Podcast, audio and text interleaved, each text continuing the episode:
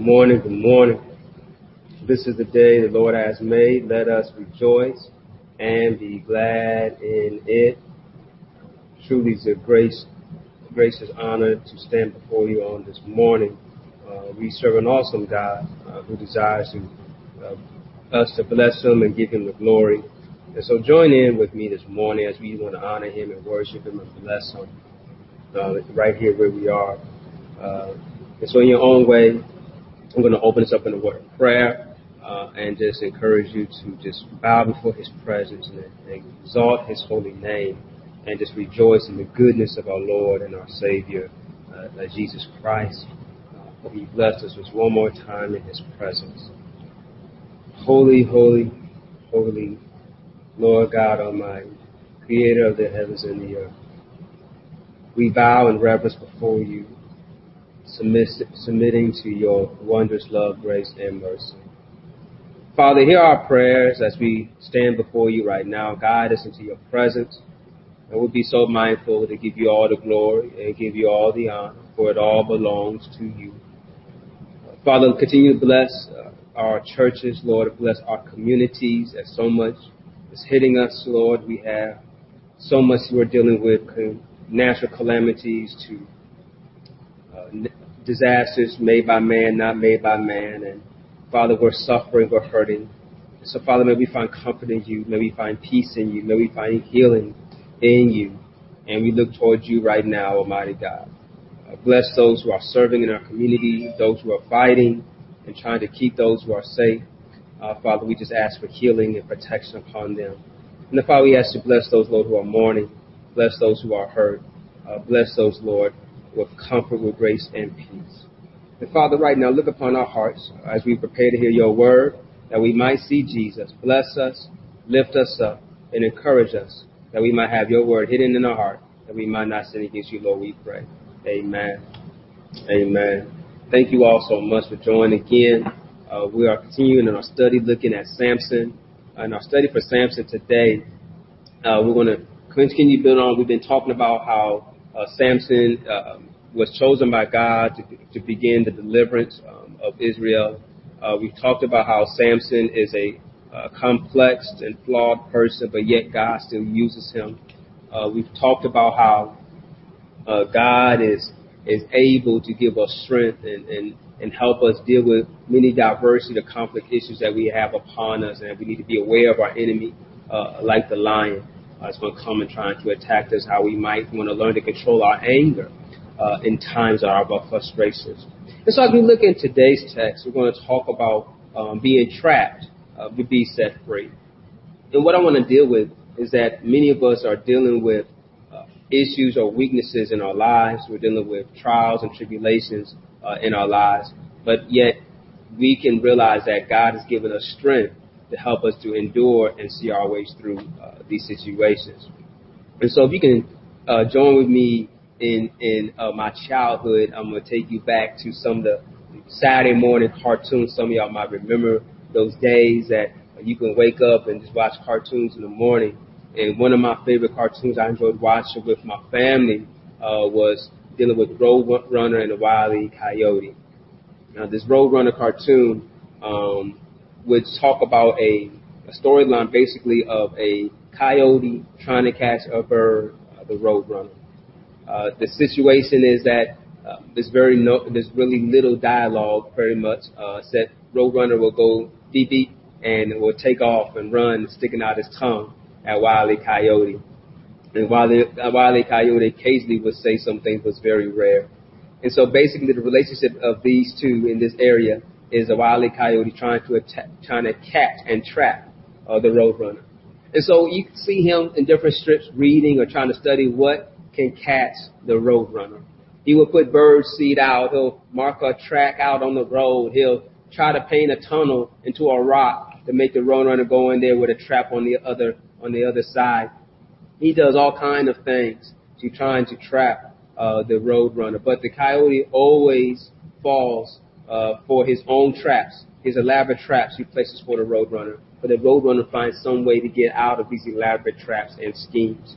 And the wily coyote will suffer in trap and no in slapstick comedy situations. And these elaborate traps come up. Basically, he's trying to appease to the senses and to the desires of the roadrunner. The roadrunner won't fall for these traps as it was something that the roadrunner might want. So the roadrunner might come and eat the bird seed, and, and the bird seed was placed around a spring trap, and the roadrunner would always eat all the bird seed except the one on this trap that would set it off.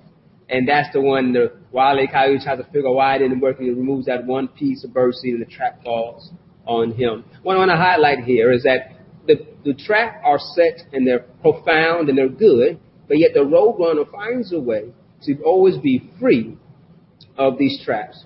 Traps are set to catch us by our senses and to appeal to us. Whether it be a real trap in the wild through a, a, a prey or a lure or something to attract or to catch the eye of whatever prey you're trying to trap or catch.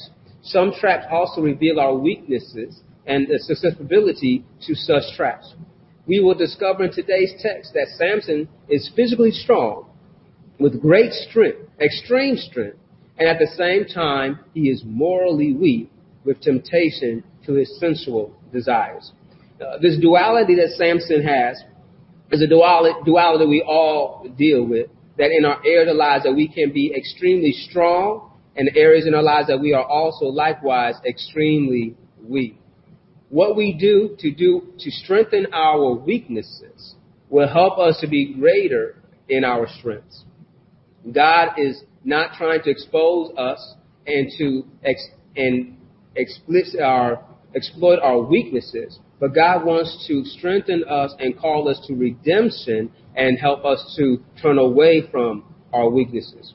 And so my encouragement for us today is to come to our God with our weaknesses, with our complexities, with our flaws, and allow Him to bless us with His grace and His mercy as we change our hearts and we repent and turn towards Him.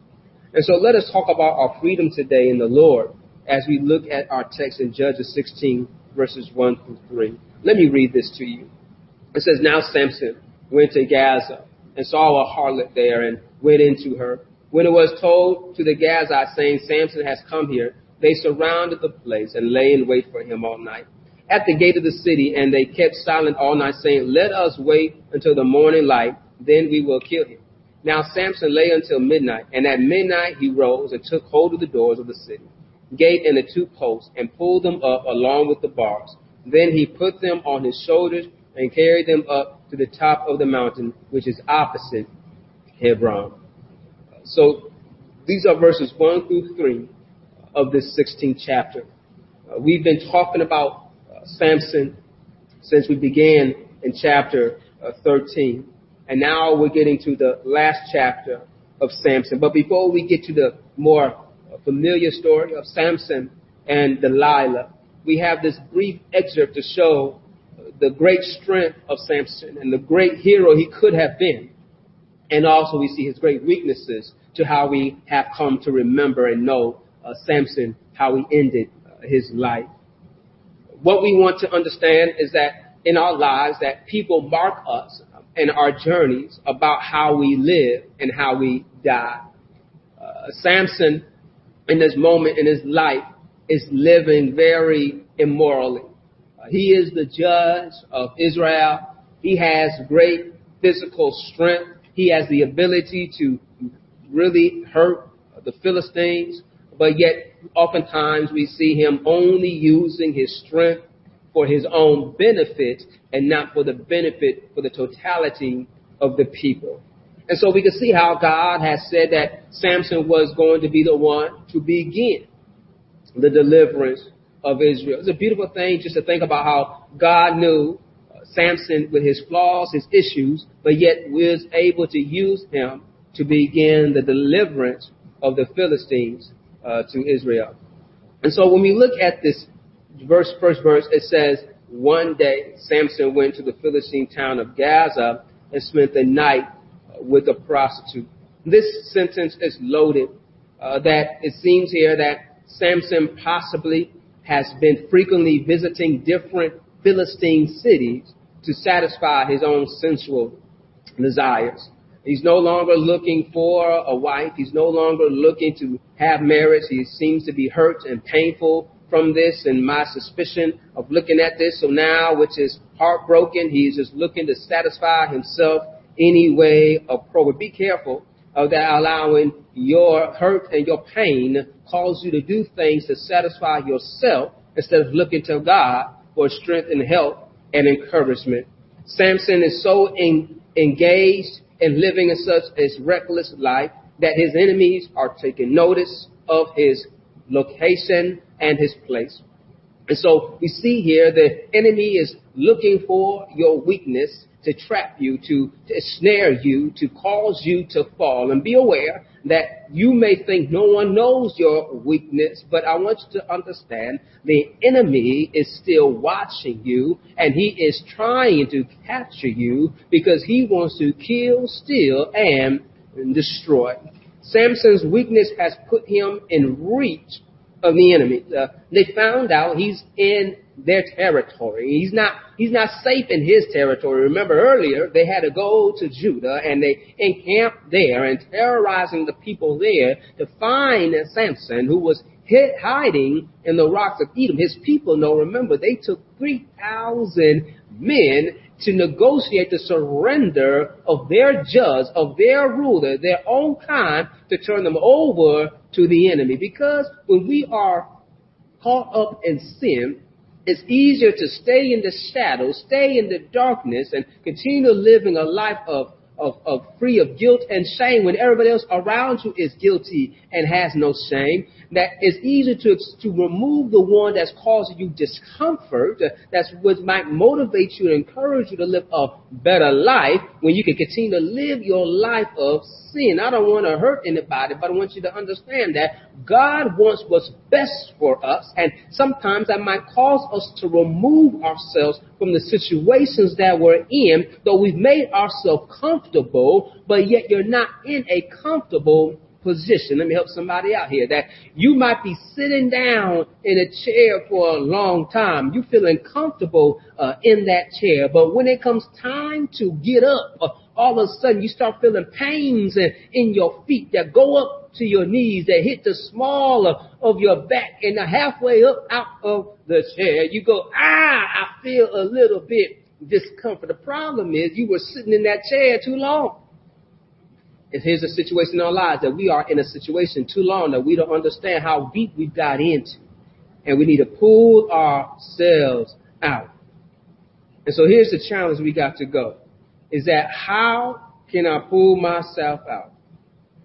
How can I trust the Lord and turn to Him? And so this is what we need to do. And so when we look at this text, right, it says, verse 2 says, Word soon spread that Samson was there so the men of Gaza gathered together and waited all night at the town gates. They kept quiet during the night, saying to themselves, When the light of morning comes, we will kill him. And so they have trapped him and they're staying out there on all night. And so what they're trying to do is says, I think we got him. I think we got him. I think we got him. And so they're going to be quiet, trying to wait for him to come out and to, to attack him. But yet, Zion, I want to encourage you, the enemy is always looking to attack you. The enemy is always looking to get you. But yet, I want you to know that God's always there to protect you. The enemy will lure you in with bait to trap you. Need to know your weaknesses and be aware that the enemy knows your weakness. I want you to know that be careful because your enemy is not out to help you. He's out to kill you. John 10 and 10, I alluded to earlier and I quoted to you now. Gospel quoted to John chapter 10 verse 10, it says, the thief's purpose to steal, kill, and destroy. But Jesus pointing out that his purpose, he says, my purpose is to give them a rich and satisfying life. And the enemy, the enemy wants to put you in a position so he can kill you. He is not there for the best of your life. But He wants you to know that He can attack you and trap you. But Jesus wants you to know He's come to rescue you and set you free. Jesus is seeking us to give us life. And so the question I have is, so what and who are you following? Uh, Samson was following what? What? His sensuality, his, his physical desires. He wanted to please himself. Who was Samson following? Was following himself. Wherever he wanted to go, he went um, in that process. And so who are you following? What are you following? We need to realize that, Lord, I'll go where you want me to go. I'll, I'll say what you want me to say. We have to surrender and submit to God and allow God to be our lead in our direction. We cannot follow this flesh, for this flesh is sinful. But we must submit and surrender to the Spirit of God. And so you have to make that choice. I can't make that choice. Your, your family, your friends, your loved ones can't make that choice uh, for you. You have to make that choice for yourself because you wanted to deal with those consequences yourself. And Christ has made it clear that I am the way, the truth, and the life. No man can get to the Father but through me. And so when we're looking for this life, this life of peace, this life of joy, this life of true satisfaction, it comes from following our Lord and Savior, Jesus Christ. And, and so here it is that Samson is, excuse me, Samson is to be the leader and the judge of Israel. And it says he ruled for 20 years. And we get a glimpse in uh, to his 20 years that he might have spent a lot of his time recklessly living and living in and out of these cities of the Philistines and satisfying himself and, and not changing and truly improving the moral capacity of Israel to turn them back to God. Uh, Samson's rules is chronicled in Judges 14 to 16. However, he judges here is just a little mention in first chapter 16, we're through three of his relationship with this harlot. This also reflects the, the same kind of sentiment of Israel, how they had eyes for others than the Lord. That who and what they were following was not what God has called them to follow. They were not following the law. They were not following the leaders. They were not submitting to God. They were living cohabitantly with their enemy when God told them that this is your land and to remove all the enemies. But we read in, in your early judges, I'm sorry, in Joshua, uh, that they didn't remove all of the Philistines here in the Gaza area. And here it is, we see it causes a snare for Samson. The text lets us know that Samson was strong enough to escape the trap of the Philistines. Samson's strength got him out of this trap. Look at verse 3. But Samson stayed in bed only until midnight. Then he got up and took hold of the doors of the town gate, including the two posts, and lifted them up the bar and all, and he put them on his shoulders and carried them all the way to the top of the hill across from Hebron. I want to point out that his enemy would say they will catch him in the morning. And so it's a possibility that they fell asleep at night. And the reason why it seems that it's a possibility they fell asleep at night because where the gate is, is that they have guard quarters there by the gate. And so Samson had to walk past these guards who were waiting for him.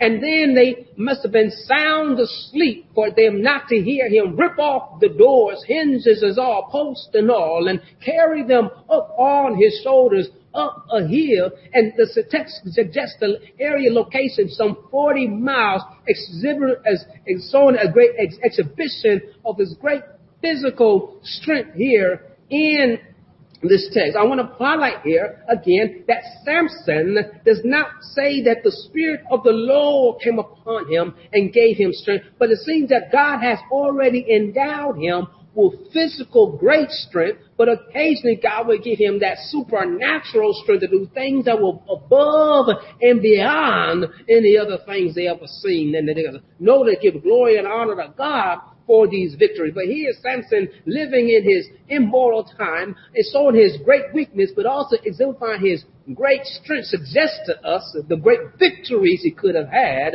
if he only just trusted in God and believed in God and followed him morally and ethically and led the people of Israel in that direction. But same true is for Samson is true for us that we only go as as far as our weakness will allow us. If we don't show up our weakness, it'll limit us in the in the way that we live, in the way that we guard and guide our lives, in the way that we have relationship with other people is the same way that we must learn to say, Lord, I must trust you and surrender to you so that our relationships and the way we direct our lives will go in the direction we want them to go.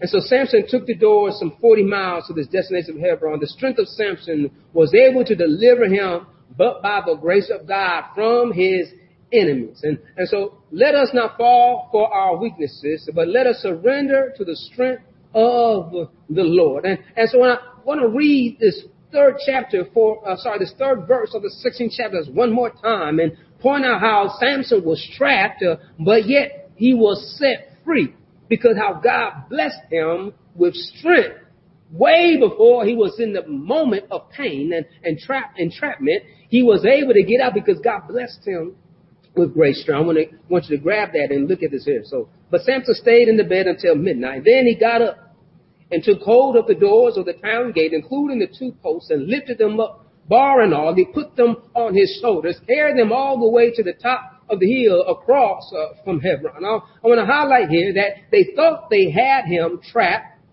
because they encamped the camp, they had him surrounded and, and believing he had no way out. And, and so I'm looking at Samson being trapped uh, to be set free. I, I, my mind starts thinking about how Jesus was in the same predicament, trapped to set us free. Uh, the Bible tells us that they took him to a hill. He carried the cross on his shoulders and he went up unto the hill. Samson was free when he got to the hill. We were set free when Christ went to the hill because when he went to the hill, he, he took our shame, he took our sin, he took, he bore our pain and our punishment. And he says it is finished. And, and, and on that hill, he defeated death for us. How did he defeat death? Because de- the death thought they had him trapped. And so they took him off the hill and put him in a borrowed man's tomb. They had guards uh, surrounding the place. Uh, and just like that, they thought they were, it will still be there in the morning. But early, Sunday morning, Christ defeated death by rising from the grave. I want to highlight here that, that the devil thinks he's got us trapped, but death has been defeated. We have victory in our Lord and Savior, Jesus Christ. So don't have a bow down head wondering how can I make it out of my sin situation, my flawed situation. Uh, we know we all have issues and have problems in our lives, but we know one man who is a perfect man, and he is Jesus who died on the cross for our sins, defeated death on the third day by rising from the grave, all power in his hand. And he is seated right, uh, right now, the right hand of the Father. So I encourage you right now to surrender to God and realize that you might feel like you are surrounded, but know that God is still around you. So though your enemy may encamp you, they will stumble and fall and they will see that God is able to deliver you from your enemies. And so knowing that he can break the chains, he can break doors, he can open up things that people think they have shut for you because what God has for you, it is uh, for you. God knows the plans He has for you, a plans of prosperity and not of peril. So turn it over to the Lord. Don't try to do it all by yourself. Realize you are weak, but He is strong. So good day now, Zion. May the Lord bless you real good, but you ought to celebrate today that God is able to deliver you from your traps, from your weaknesses, from your pain, from your sorrow and he can give you peace. Uh, he can give you joy and thank God Almighty through Jesus Christ. He can give us life, everlasting life. All we gotta do is call on the name of Jesus. So don't feel you're trapped. Just know you be set free because who the Son sets free is free indeed. Thank you. God bless you. Let us pray. Uh, Father, we thank you, God, that we are not trapped, but we are free in Jesus Christ. And so, Father, we pray right now that those who may not know you, may we surrender our hearts to you. May they come to you right now and believe that Christ died on the cross for their sins and rose from the grave on the third day. Father, we ask you right now, surrender to us and give us peace and give us your comfort. And the Father, Lord, we ask you to help us to reach out to someone else who's feeling trapped and feeling ashamed and feeling depressed. May we be able to help them see you by they seeing Christ in us. May we help be change agents, be disciples, makers for your glory and for your honor. In Jesus' great name, Lord, we pray. Amen. Thank you, Zion. God bless you. And Jesus loves you, and so do I, until we meet again.